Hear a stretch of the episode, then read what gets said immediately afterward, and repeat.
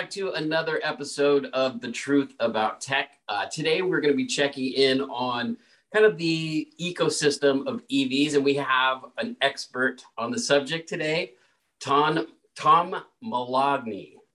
Um, Tom, thank you so much for, for joining me. Um, what like what got you into electric vehicles first off? well, it's been an interesting journey, Tory, and thanks for having me on the show. Um, I had owned a restaurant for nearly 30 years. And oh my God. That was, I feel that sorry. Was, I feel bad for you. I, I, I, come from a restaurant. My dad had a restaurant and I grew up in it. And it's a, it's a, it's a tough life. That's the funny thing. Unless you've lived in it, you think it's glamorous, right? But if you if if it's been part of your family, you're like, oh, I feel bad for you. I hear that all the time. You know, I uh, people are like, oh, I so wish I wish my family ran a restaurant. It would be such it would be so much fun. But then you talk to the people that really ran them, and they're like, oh, my life was hell. You know, yeah. I was washing dishes at eight. You know, me too. So, but in any event, so yeah um, and but i had always been interested in alternative fuel vehicles. I don't know since i was a young kid i, I grew up in the 70s i don't know if you're old enough to remember the oil embargo and early yep. 70s the long yep. gas lines. So my neighbor converted like this old chevy to an electric car back in like 73 or 74 and i remember him taking me for a ride and i thought it was the coolest thing in the world and I think that kind of gave me the bug that way back then. But you know, fast forward many years later, I started um, trying to see if there was any alternative fuel vehicles, just out of curiosity. I loved tech, and that was really why. You know, this was new, it was different tech. You know, and um, was it hydrogen? Was it natural gas? Was it electric? What would be the alternative fuel vehicle that we kind of go into? And so, as I was doing more and more research, I kind of honed in on electric, and I really thought that was going to be what um, took off. Now this is the early 2000s, and um, I, I, I always, you know, I don't like to get too deep into the politics of it, but then 9/11 happened, and yeah. I, you know, where my restaurant was, you could see the twin towers fall from oh, the parking uh, lot behind my restaurant. I was in Montclair, New Jersey, about 12 miles straight line from New York City, and it was up on a hill, so you could look down at New York City. And wow. you know, I couldn't help but think at the time that some of the money that funded that attack on our country um, came from oil money. And you know, it, it's it's been proven years later that you know it ha- it has been, and um, you know, and and a lot of it came uh, from Saudi Arabia. And meanwhile, we have such a good relationship with Saudi Arabia, we almost couldn't even call them out on it because we need their energy, and you know, they're a strategic partner and all that you know kind of right. bs so that that kind of really made me feel even more like, listen, I want to see if I can reduce my dependence on foreign energy personally. I know I'm not going to affect the whole country, but so I did more and more research on electric cars. And then I saw, came across this application online in 2008 that said, Do you want to drive an electric car? And at the time, there were no electric cars. Well, you could buy, you could order a Tesla Roadster for yeah. like $125,000. And no one had even known Tesla at the time. It was like you know this this company's never going to be around two or three years from now right. so you know and, and i didn't have $125000 to throw down so I, I filled out this application i was accepted into the program and about a year later i was driving an all electric mini cooper and i was in a pilot program by bmw they were learning about electric mobility and people's habits and it was the greatest thing in the world after just a couple months of driving it i was like that's it like i from what i was thinking my whole life like is true this is just better so put a solar array on my house and said, I'm buying, I'm driving electric cars from now on, even if I have to make them myself, because people really weren't making and selling electric cars back in 2008, 2009.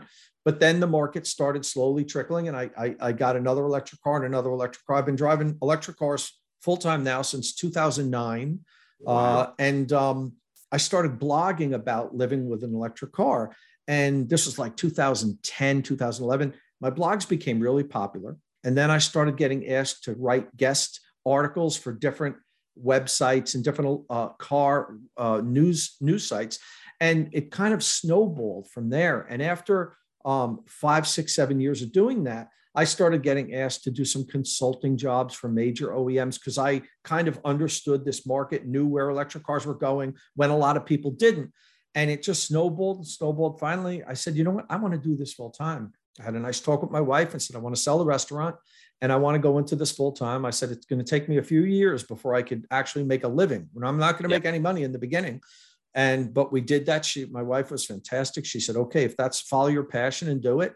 And uh, I never looked back. And now with the way the market's exploding, yeah, I get requests to do consulting every week. And I just pretty much turn everything down because I'm just so busy with what I'm, what I'm doing. Right. That's incredible. You know, it's it's funny when you, you talked about the the early Tesla, the Roadster. Um, I remember we were filming in um, San Bruno, and we were at this like, you know, mini car racetrack, and there was a group of people there that worked for Tesla, and they had a Roadster, and they were like, "Hey, do you want to come and you know take it for a test drive?" And so we just like, you know, just drove up and down the street, and at the time it was like I had no, you know, I, I kind of played it off like, oh yeah, Tesla, I know what those are. Had no clue, got in it. And it was like the coolest thing because it was the first time hitting that accelerator and it's like instant torque, like instant power and you're, you're, you're taking off, you know, there's, there's no lag. Um, but now, like you were saying, how the, the, this current climate, it's like, it looks like everybody is going towards EVs. Well, it's true. They are. And, you know, we're just hearing about it now. It, it's not that that hadn't been the case for the last few years because it had. I mean, I get exposure to um, talk to executives from pretty much all the OEMs out there, and I, they they knew this was coming. They saw this was coming, but you know what? Car companies don't like to talk about what they can't sell today. So even though most of the car companies understood four or five years ago that the whole industry was going to electrify within the next 10 to 20 years. They, they all understood this, at least the, yeah. the ones that weren't brain dead. And um, but they didn't want to say that because you know they they they like to t- talk about what they have in their showrooms today, not right. what they're going to have in their showrooms 10 years from now. So this isn't like all of a sudden this happened. These companies have been planning they knew this was going to happen. I've been talking about, I've been standing on my soapbox for a decade now. And for, for the first four or five years, people were saying, you know, you're nuts. Like, we're, we're not, I'm not driving an electric car. Then for right. a couple of years, it was like, well, maybe they're starting to get better, but not until batteries get better. And now it's just kind of like, yeah, I'll eventually be driving one I know. You know, it seems like the whole industry's going that way. And it is. But like originally, you know, you had Tesla, which was you know, a brand new manufacturing company. And then you had um, Fisker, right? That, that, that was the, their big competitor. But now you're starting to see these legacy automotive companies building their own version of electric cars. Is that like, do you think that is because of like the government, you know, make, you know, giving these, you know, subsidizing them, or is it just I don't know. What, what do you think is causing this trend? So, yeah, I think that, um, you know, government, if you want to say intervention, has uh, maybe made it happen quicker than it would have, setting, you know, right. cafe gas standards, uh, corporate, you know, average fuel economy standards. In Europe, they have strict uh, standards on a certain percent of the fleet has to be zero emission. And what that really, the only thing that that has done, in my opinion, is is it's going to make this transition happen quicker, Tory. It was yeah. going to happen anyway, and it was simply going to happen because electric vehicles are better vehicles. That that's period. That's right. all the government intervention in the world, all the the talk about saving the planet and all this. That's not going to put the vast majority of people in electric vehicles. They will only transition to these vehicles when they're they work for them and they're better. And um, we we wouldn't get there. And with any new technology, it takes years before it really gets to the point where it's really good. I mean, look at plasma TVs. The first ones came out; they were small. Right. They were ten thousand dollars. You know, if if people didn't spend money on them, we would never get to where we are today. And it was kind of like that with electric vehicles that the early ones weren't that great. They were very expensive. They didn't go that far. They didn't charge that fast. But but the fact that government said, look, we, we need to move in this direction and they put out subsidies and they kind of forced manufacturers to to, to have a certain percentage of their vehicles zero emission. Um, what that did was it helped pour investment into that and, and make it better. So we would have gotten to where we're going to go anyway without any incentives, but it would have taken right. an extra maybe decade. Right. The Truth About Tech is brought to you by Terbine the company that's linking the metaverse with the physical world using the Internet of Things. Everything from electric vehicles to smart cities to smart grids and digital twins. Terbine is the largest system of sensor data coming from public infrastructure and commercial sources, all highly curated for uses in areas as diverse as augmented reality, insurance calculations, or guiding delivery drones. Check it out at terbine.com. That's T E R B I N E.com. Terbine. We're taking the pulse of the earth. And you know, it's interesting. I don't know if you know the history of just like how you know, going from horse and buggy to the automobile, right? Like it'd be interesting. I, I don't personally know the history, but it would be interesting to, to see what the pushback was against automobiles at the time. Yeah, I, I, agree. You know, anything that is that disruptive, you know, of a technology, there's going to be resistance. You know, we're creatures of habit. We, we don't yeah. like change. As much as we say we're open to change, we really don't we're, we're not.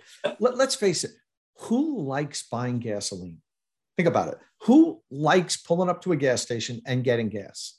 But yeah. so then why are people so reluctant to let go of that and move into something as easy as plugging in? Because, you know, it's the devil they know.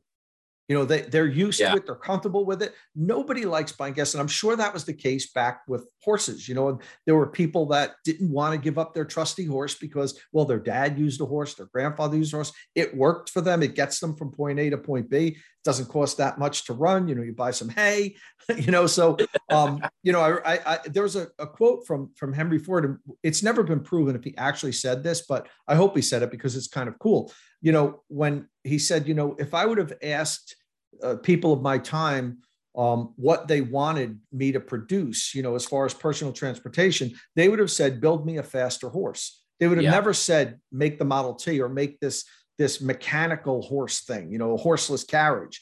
But you know, he knew that if he made it, and he made it right, people would prefer it. And it's like that with electric vehicles. You know, once we iron out some of the details we have now, infrastructure, um, you know, charging speeds, uh, cost is a big barrier right now. Once we get all that down, and it's all going to iron itself out in the next few years, then people are just naturally going to prefer electric vehicles because, like the Model T was to the horse, it's a better mode of transportation.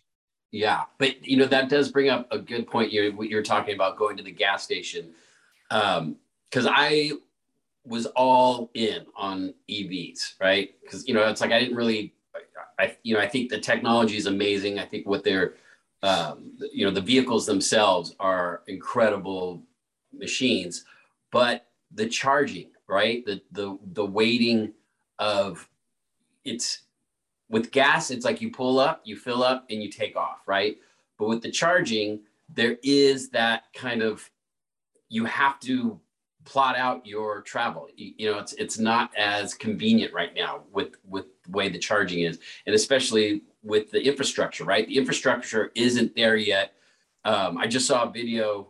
Um, th- there's a, a line of Teslas and electric vehicles lining up at a charging station in Paso or San Luis Obispo, and you know, and it was just this line of electric vehicles, and they weren't even at the charging station yet. So what like how do you see getting over that hurdle okay so a couple of things um, there are a few areas particularly in california where you get backups like that but that's extremely rare around around the country i've, I've never witnessed anything like that myself and i've been driving electric cars for for you know 10 years now but i live on the right. east coast so there's right. not as many in california there's a, the the rate of electric vehicle adoption has outpaced infrastructure. You know, there's the, yeah, too many electric vehicles, and that's the danger, right? Because right, it's like yeah. now, so, now you have this glut of electric vehicles, but you don't have the stations to charge them. Right. So um, back when I first started driving electric cars, there were no public charging stations, zero. You you could only charge at home. That was it. There wasn't any. So what I've seen in the last decade, to me, is amazing. What we've yeah. built out. Um, somebody else who maybe hasn't gone along the journey like I have looks at it and says, geez, there's no charging stations. Where, you know, how come we don't have more? Because, you know, they haven't seen the evolution of this. But what, what's what's inspiring to me is seeing in the last two or three years how many thousands of high-speed DC fast charging stations have been installed. And now this infrastructure bill, which which you know is really you know uh, aimed at helping tackle that problem of look, you know, we're not telling you which cars to buy, but we're gonna we're gonna make sure that if you do choose an electric car, there'll be a place for you to charge it. So so that's the, to me that's a good use of government. You know, rather than saying you know we're going to ban electric car uh, gas cars and force you to buy an electric car. I I, I don't support that. Um, right. Uh, but what I do support is helping um, advance the infrastructure so that people can decide which vehicle they want. And that's what I think a big part of what this infrastructure bill is going to do. It's going to help put charging stations everywhere they're needed and have a plethora of them so that there won't be backlogs. Uh, and you know, and these are super high speed charging stations. One of the the the critical one of the problems we had only four or five years ago was that electric vehicles took hours to recharge. That's right. no longer the case. Um, most new electric vehicles that come to the market now, when you plug them into one of these ultra high speed charging stations that we're going to be installing thousands of them across the country, you only have to stop for somewhere between 20 and 30 minutes. That's it. Yeah. And and and then you'll be good to drive another two to 300 miles. And, and so what, know, that's not a long stop what is this new technology that's allowing that to happen? All it is really, it's it's really not new. What it is is the the electric vehicles are getting better. They're DC fast. They're charged. They're able to accept more power. Okay. And the charging stations are able to deliver more power. It's Got not really, you know, like any type of revolutionary new uh, technology. What it is is the manufacturers are saying you know, we have to tear down the hurdles and charging's a hurdle. Tesla always understood this. Tesla, yeah. from the beginning, their cars could accept an extremely high amount of power. The other, the, the, the legacy OEMs, the first electric cars they put out, they couldn't charge at a quarter of the speed that a Tesla could. But now they're realizing, look, if we want to compete with Tesla, we've got to do at least as good as Tesla's doing. And yeah. some of the new electric vehicles can charge even faster than a Tesla. Yeah, no, that that's you know you bring up a good point. and the other point that I like what you said, you know, you, you hear a lot of people talking about electric vehicles, how they're saving, they're going to save the planet, right? No emissions. But I like what you said was they're just better vehicles. Like it's just a a, a better design, better machine. Um, and, and it's interesting because that's the first time I've ever heard anybody kind of, you know, just say for you know, regardless of whether it's you know clean energy, you know, emissions free. It's just a better vehicle. Um, and I think a lot of people who aren't familiar with electric vehicles, you know, until they get in one and drive one, um, they don't really understand it. You know, they don't they don't know the difference. That's 100% true. I was always a car guy. I wasn't somebody who, you know, um, was it uh, let's say you know total environmentalist nothing against that i mean it's great right. to be an environmentalist but i didn't get into electric vehicles for that we talked a little bit about earlier about why i did it was kind of energy independence uh, and um, the the fact that electric vehicles have that instant torque that you talked about in acceleration yeah. there's no maintenance there's i mean tires and wiper blades you don't yeah. have to get oil changes right. you don't have to worry about your muffler rotting out you don't have to worry about someone stealing your catalytic converter you know right. i mean all, all, these things it's just tires and wiper blades and the cost to refuel it is pennies i mean it costs me at home about 13 to 14 dollars to charge my tesla and i can drive almost 300 miles on that so right. you know the, the overall cost even if an electric car today most comparable electric cars cost more than their comparable gas counterparts. But if you do total cost of ownership, it nets out, you're ahead. But that that's another challenge because people look at electric car on a showroom floor and say, "Ooh, that's forty-five thousand dollars." I'm going to get that thirty-eight thousand dollar car. It, it's the same car, really, same yeah. size, same utility, all that stuff, and that one's six thousand dollars more. Do your running costs for five years on on maintenance and fueling and and and then take into consideration the possible incentives on that vehicle and you'll actually save a few thousand dollars uh, so you know that's one thing to understand that um, you know besides doing so many things better in my opinion than the gas cars not have to deal with maintenance and the fueling costs they, they actually will have a total lower cost of ownership even if the initial price is higher interesting yeah that you know that's a, a, a you don't even really think about maintenance um, when it comes to the electric cars. That you you're saying tires and wiper blades, but let's talk about batteries because you know it's like there is a lot of question with the batteries, right? How long these batteries have to live, you know, their their life. And also the kind of the disposal of these batteries. And on top of that, if one of these batteries catches on fire, right? You, you, you're hearing about these fires that you can't put out with these electric car batteries. Yeah, true. And so there's a lot there.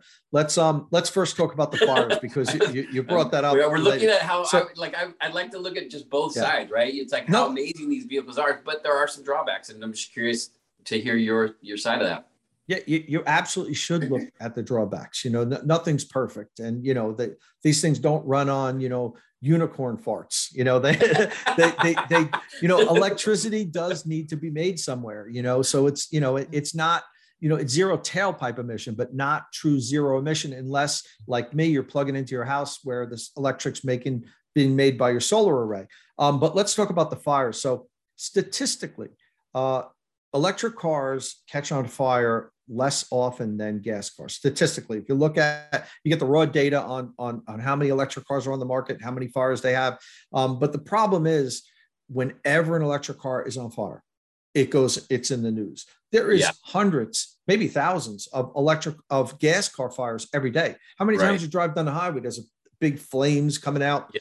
um, so statistically they're safer fire wise now um, the Chevy Bolt recently made uh, a lot of news on this because there was a full recall uh, on the Chevy Bolt battery pack. It's made by LG Chem. There's there's a problem with it, and um, the Chevy has to replace all of the Bolt battery packs because there's a serious issue that could cause them to go on fire. I think to date about 15 of them have gone on fire, but they're they're replacing all those battery packs. Um, and yes, they are harder to put out in a fire. So first responders have to understand how to do this. It's interesting. There's a company in Europe making this fire truck where it's just a truck with a, almost a big like bathtub in the back that they pull and it's filled with water and it's so cool when you pull up to the fire if it's an electric car fire like a crane comes out picks the car up and drops it in the back and it's submerged under like oh eight feet of water. God, and it leaves so it there cool. for like a couple of it drives somewhere, parks, and then the next day it lifts the thing out and it's it's done. So there's no fighting the fire. Nobody right. says I, I, think that's a cool concept. That's in any event interesting. But the one thing I will say about electric car fires is when a gas car goes on fire, it can flame out pretty quickly. Like you know, if it's a if it's a really bad uh, accident, you slide into a tree it, it can pretty much engulf the car in flames pretty quickly. That yeah. don't, doesn't happen with electric cars. When when there's an electric car battery fire, typically you, uh, first of all you get tons of warnings. You know the alerts go off and everything. You'll pull over and get out, even if it's a bad accident, unless you're incapacitated. If you're passed out, the, the, the car will smolder. Maybe one of the battery modules will go on fire before it catches to other ones. Typically, yeah. you have a lot more time to get out of an electric car fire than you do a gas car fire. So that's right. that that's just a little point there. So let's move on from the fires. Um, what was uh, let's talk about battery life. You also asked me about that. So um, we're getting a lot of data now from uh, electric cars that have been on the road for a very long time. And we're finding out that the batteries are even lasting longer than we expected they would. Now, with electric car batteries, it's not like one day, boom, the battery doesn't work. Like, you know, with a gas engine, the engine seizes and you need a new engine, you know, for whatever reason. With batteries, they just slowly degrade. So you get a new car that can go 325 miles. Maybe in 10 years, it can only go 250 miles per charge. Okay. But that it doesn't mean that you can't use a battery anymore. You just need to recharge it more frequently. Um, and we have electric cars on the road now that have 200, 300,000, even more than 400,000 miles on the original battery packs. It's just they don't go as far as they used to. What we typically talk about as end of life in automotive use for batteries is yeah. when they're at 70% of their capacity. So um, let's say electric vehicle can go 300 miles when it's new. When it's down to 210 miles, uh, that means it's kind of end of life somewhere somewhere around somewhere around there um, and then they don't go to landfills these batteries are still extremely useful because don't forget they can still they still have 70% of their original uh, capacity right. what happens is there's going to be second uses for the batteries. There's companies now that are forming partnerships with OEMs to buy these battery packs. A lot of those companies are utilities for stationary energy storage. They'll pile hundreds of these batteries together in a in a in a in a, in a warehouse and they'll right. use it to balance the electric load. So it'll kind of be like yeah. a giant battery backup for a, for for a, a city or a town. Yeah. And then also private companies are buying them and they're repackaging them for stationary energy storage in your house. They'll sell you uh, a used battery pack and you'll use it as a backup for when you have a power outage at your at your house. So the the batteries are going to be used for at least 10 more years after they come out of a car and they're considered end of life for automotive use. Eventually, they'll be recycled. They don't end up in landfills because they have um, materials inside lithium, uh, yeah. you know, manganese, you know, the things that are have value. So upwards of 90% of the battery pack will actually be recycled. That's cool. Interesting. Um, because I mean that is your like you were saying, the the it's not completely void of emissions, right? It's like there is the the, the byproduct of the battery. Um, now, let's talk about uh, range anxiety. Now, I didn't even know what that was until I drove an electric car. So, buddy of mine, he and I went, we were filming a show and we drove about 200 miles to location, but we were at a, a quarry. We were blowing up a, another vehicle and there was nowhere to charge like, you know, for miles.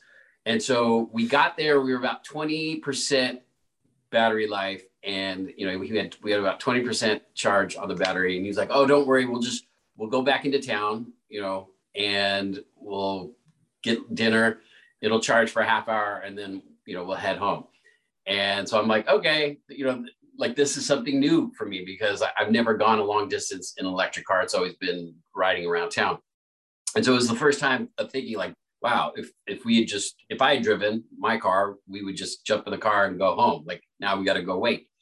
So we get out, have dinner, it's charging, and then we get back in the car and we're going. And uh, as we're driving, we see the mileage of getting to the shop is is about even with the amount of you know mileage that the car can go. And and he, you know, we are like, do we do we take a chance? Do we just try to get to the shop, or do we stop and charge for a little bit longer? And we had to stop and charge for another 10 minutes. And so ever since then, he's all about EVs. And I just, I, you know, I tease him about that. But I mean, that is a real kind of, you know, block for people who don't want, you know, who, who aren't adopting this electric vehicle movement. That's one of their arguments and I agree, it's an issue. But I love the way you framed the whole story, and you didn't just ask me, um, "What about range anxiety?" I'm glad that you explained because here's what I'm going to say: you didn't have range anxiety. You had charging anxiety because the range wasn't the problem; it was the inability to charge the vehicle quickly and easily. Okay, that was your big problem, and the, it goes down to the infrastructure. You were using a level two charging station which is not the right charging station for that use. You were only adding about 30 miles of range per hour of charging, the, the way you were charging. If you were on one of these ultra high speed charging stations that I'm talking about, the things that are being installed now by the thousands that the infrastructure bill is going to put everywhere in the country, a 15 minute stop would have added at least 100 miles onto right. your, your range. And then right. do you have a problem? Now, do you have range anxiety?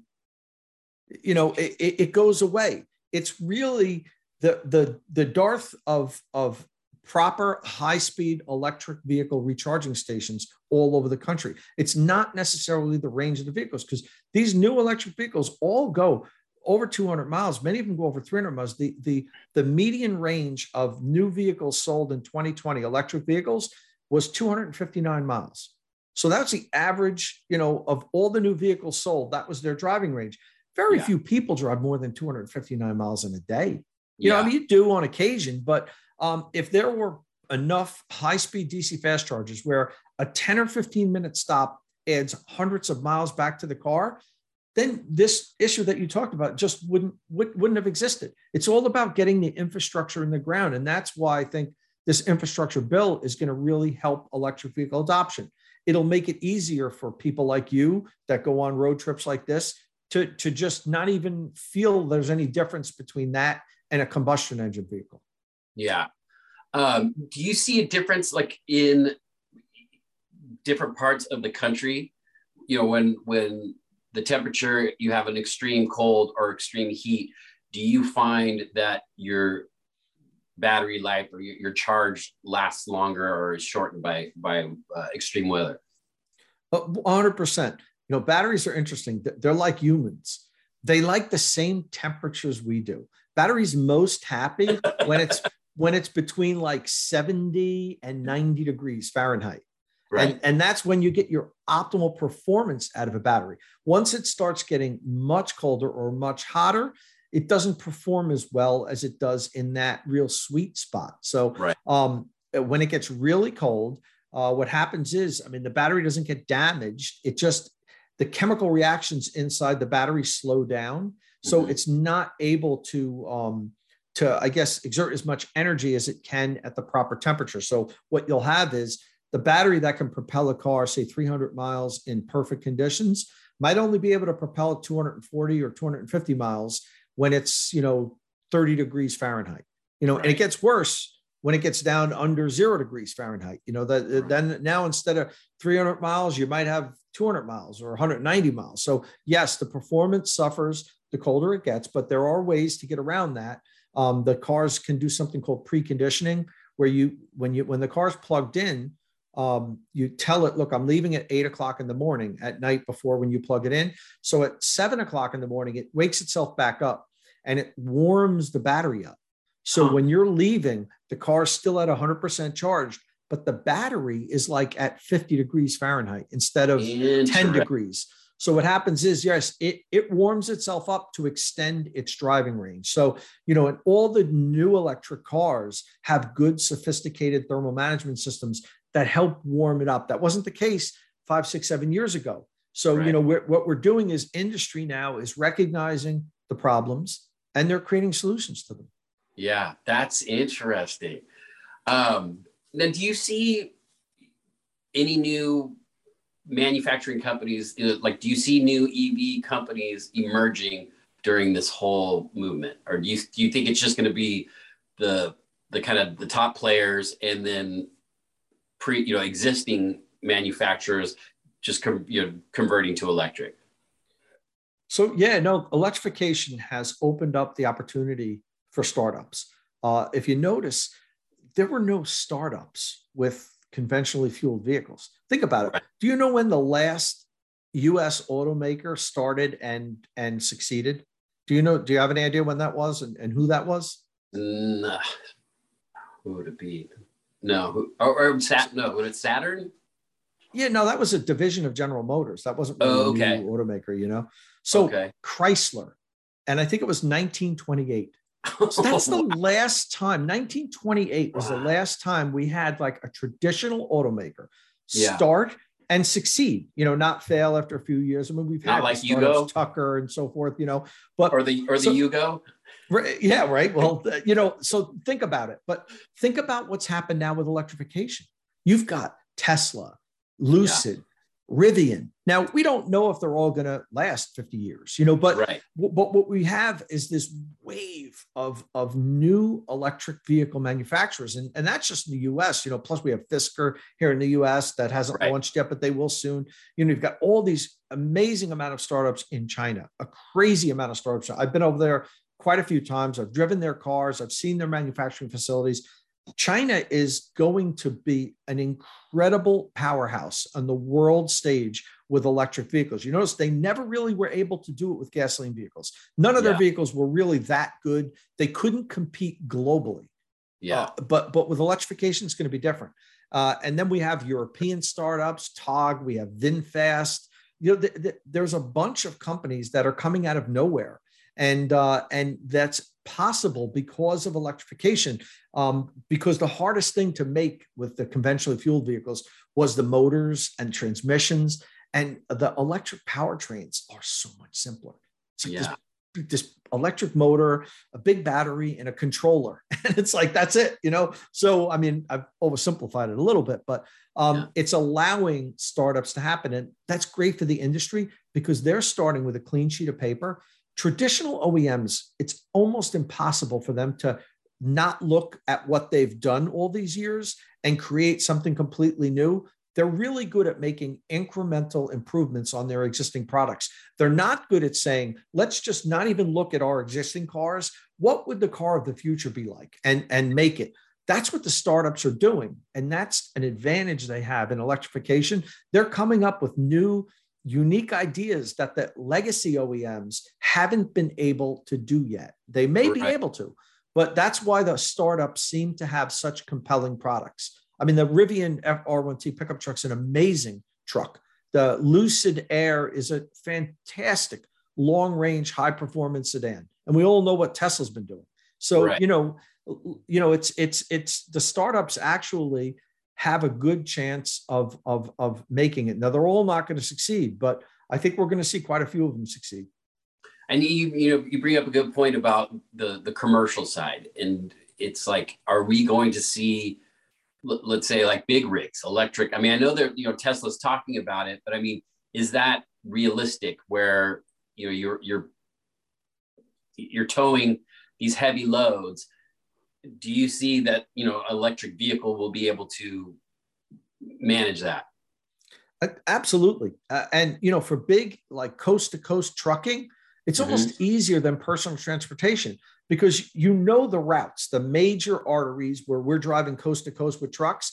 And yeah. so it's easy to put the high speed charging stations at the depots along the way. Um, gotcha. Um, so, so you know, and and yes, I mean, there's no pro- problem with with power wise. You know, we know electric vehicles are incredibly powerful, uh, and these big vehicles have room for gigantic batteries. You know, so right. they could make that work. Um, and what I really think we have an incredible opportunity, though, is besides the um, long haul trucking, the sort of the other end of the commercial space, the, the vans, the, the smaller commercial vehicles, that that we have an amazing opportunity to really electrify them. And the the product planners or the um, the fleet managers of the of of industrial companies that have fleets are going to look at the operating costs and they're just going to salivate over the savings because you know the maintenance and the refueling is going to be right. an incredible savings that they're that they're going to have. And uh, you know i think that's the next wave. We're going to see these small event fords coming out with the e-transit now. And yeah. um, you know that that i think that part of the of, of the commercial segment is going to expand faster than the long haul trucking. Like like how many years do you see this taking place?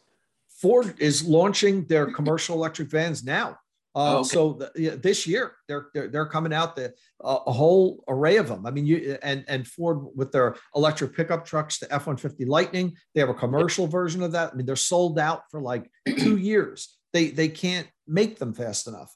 Uh, so we're going to see that. I think between now and twenty twenty five, we're going to see a big expansion in the commercial space with electric vehicles. This podcast is brought to you by Terbine, the company that's linking the physical and digital worlds using the Internet of Things. Terbine is the largest system of sensor data from around the world, powering everything from electric vehicles to improved air quality and self driving big rigs. Check it out at terbine.com. That's T E R B I N E.com. Terbine, we're taking the pulse of the earth. Now, I mean, you, you see the government putting these kind of, you know, regulations in place, but for example, they they had a chance to buy up um, a bunch of mail vehicles, right? D- delivery mail vehicles, and they said they were going to buy electric, but then they ended up going with internal combustion. And I'm just curious, what like what does that tell the people who are on the fence? Yeah, so you know, we all know government doesn't have a history of of of doing things perfectly right. You know, that's why I like about the infrastructure bill. You're saying just, that, that government isn't that efficient? they're just going to provide the money for the infrastructure bill. They're not going to be in doing the charging stations and all that stuff, which is what right. I like. Now, with right. the case with the post office, you know, I think, you know, I, I think lobbying had a lot to do with it. I think co- companies got contracts based on, you know, lobbying efforts. It, it, it, doesn't make any sense that we would continue to use internal combustion engine for for mail delivery. I mean, there, right. there might be some cases for some of the mail trucks, the, the bigger vehicles that travel longer distances. But when you think about it, the, the small mail, the letter carriers, they have these short routes that are predictable. They know exactly how far they have to go every day. So right. that's the perfect use case for an electric vehicle. You right. could size the battery exactly for the route, maybe give it an extra 25% capacity. So it, in uh, days that you have to do extra work or whatever. And uh, between the maintenance and the refueling, we could save the post office hundreds of millions of dollars a year, billions of dollars.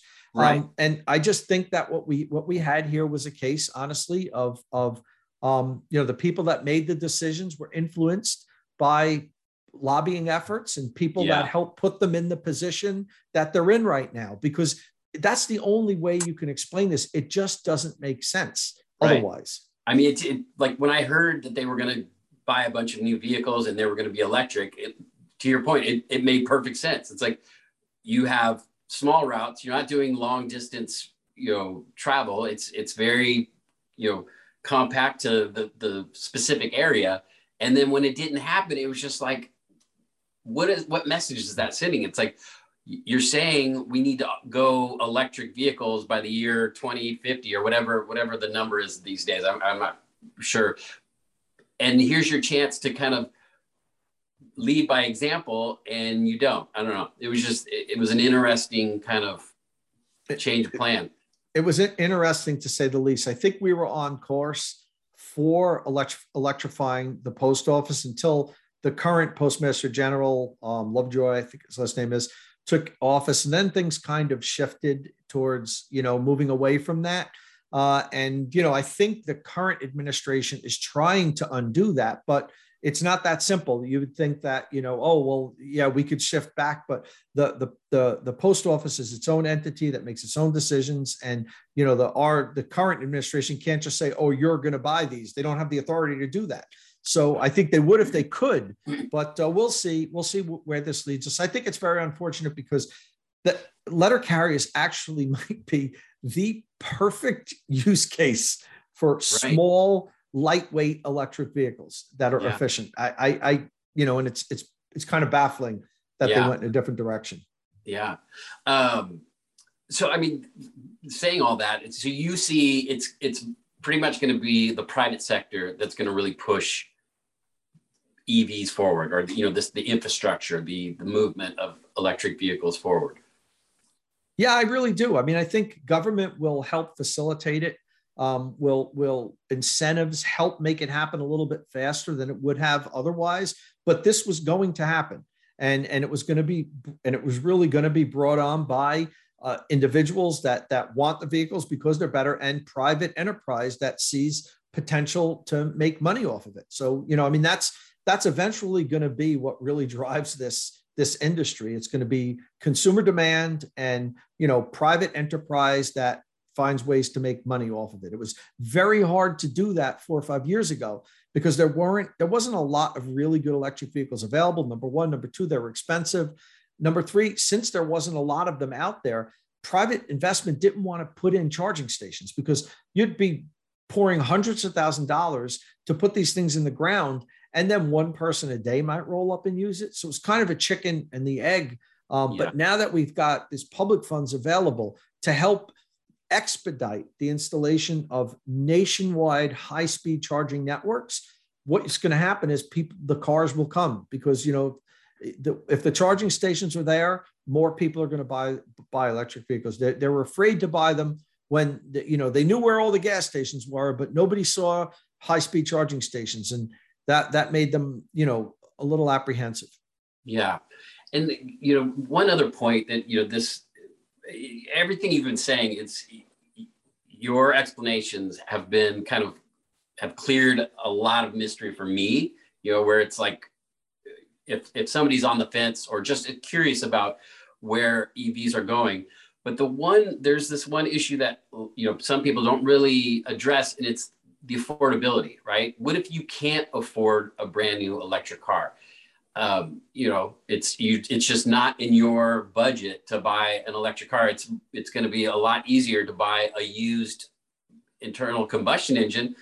Um, like, how, at what point, like, when are the electric vehicles going to be cheap enough that everybody can afford them?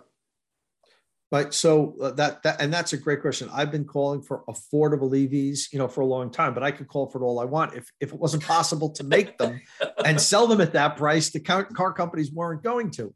And right. that's why we have incentives. That's why we have the federal tax credit of up to seventy five hundred dollars. Some why some states have incentives. You know, um, you know, uh, you know. Well, you talk about affordable. Uh, it's what's affordable for you might be different for me, might be different for someone else um, right. But what I can say is the cost of electric vehicles has been dropping dramatically. Um, mm-hmm. You know, there are good electric vehicles uh, available today for not that much money. Now, um, let's say Nissan Leaf. You know, I don't know if you're aware of this. You could buy a Nissan Leaf today, base Nissan Leaf. It, it with the, the the smaller battery pack. They sell one with the bigger battery pack. The smaller mm-hmm. battery pack goes about 165 miles per charge, somewhere around there. It's twenty seven thousand five hundred dollars or 27,000 somewhere around there. And you mm-hmm. qualify for the $7500 federal tax credit if you qualify for it. So it's literally it's under $20,000 you could have a brand new electric vehicle today.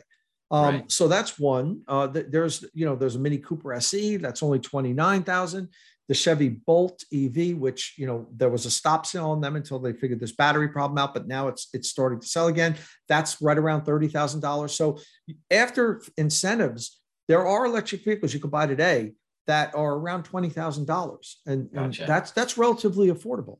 Right, right. That's cool. And there's also used EVs. You know, there wasn't used EVs available five, six, seven years ago because that, they were just coming out. Right, but now right. we're getting the the first wave of people that owned EVs for three, four, five years have, are trading them in for new vehicles.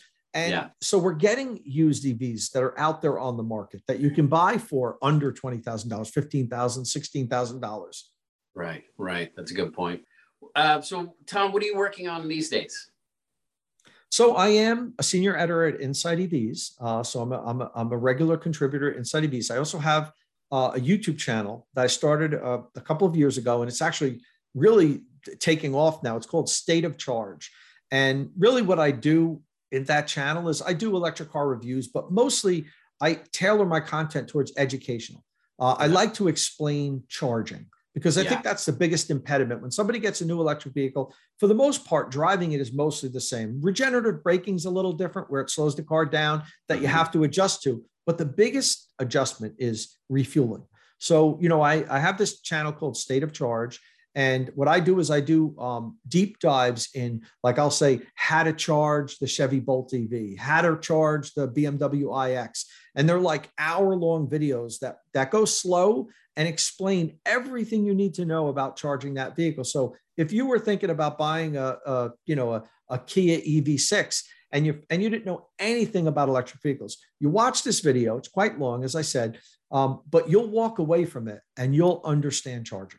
You'll know everything about every way that you could charge that vehicle. So it's my way of, of helping adoption. Um, I also do reviews on charging stations. So if you need to buy a charging station for your house, I do these deep dive charging station reviews. So you could look at the different charging stations and decide which one you want to buy for your house. So that's really what I've been working on mostly these days. Thanks for asking.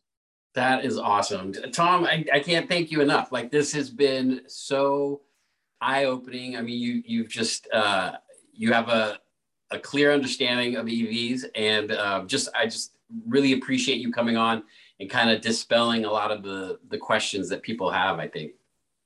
Well, thanks for having me. It's been a lot of fun, and uh, we got to get you in an electric car yeah. soon. Okay. I I mean, you literally have because I was like thinking about it. And then after I had my incident, I was like, you know what? I'm going to stick to, to what I know. But after this conversation, I mean, you definitely, you know, have made me think differently. Is there like a specific brand you like? Like you're a BMW guy or you're a, a Ford guy or something? I, I would think probably the Ford pickup. I mean, that's kind of, I, I'm looking for a truck currently. And so I would probably, and I mean, to be honest, I, a lot of people hate the way that the Tesla truck looks, but I think it looks rad. it's, it's, pretty it looks, crazy. But we don't know like when a, they're going to come out with that. That's the yeah. problem with the Tesla Cybertruck. We have no idea when that thing's going to come out. Yeah. Ford's going to be delivering. I actually going to be one of the first people in the country. I bought one. Uh, I'm going to be getting my Ford F-150 Lightning in less than two months. So wow. um, if, if you want to see what driving an electric pickup truck is, come on over to New Jersey. All right. um, maybe in June, because I should be getting it beginning of June. And, you know, I'll let you tool around on the thing for a bit. And maybe, maybe we'll cook together. That'd be fun. awesome, Tom. Thank you so much. I really appreciate this. Thanks for having me.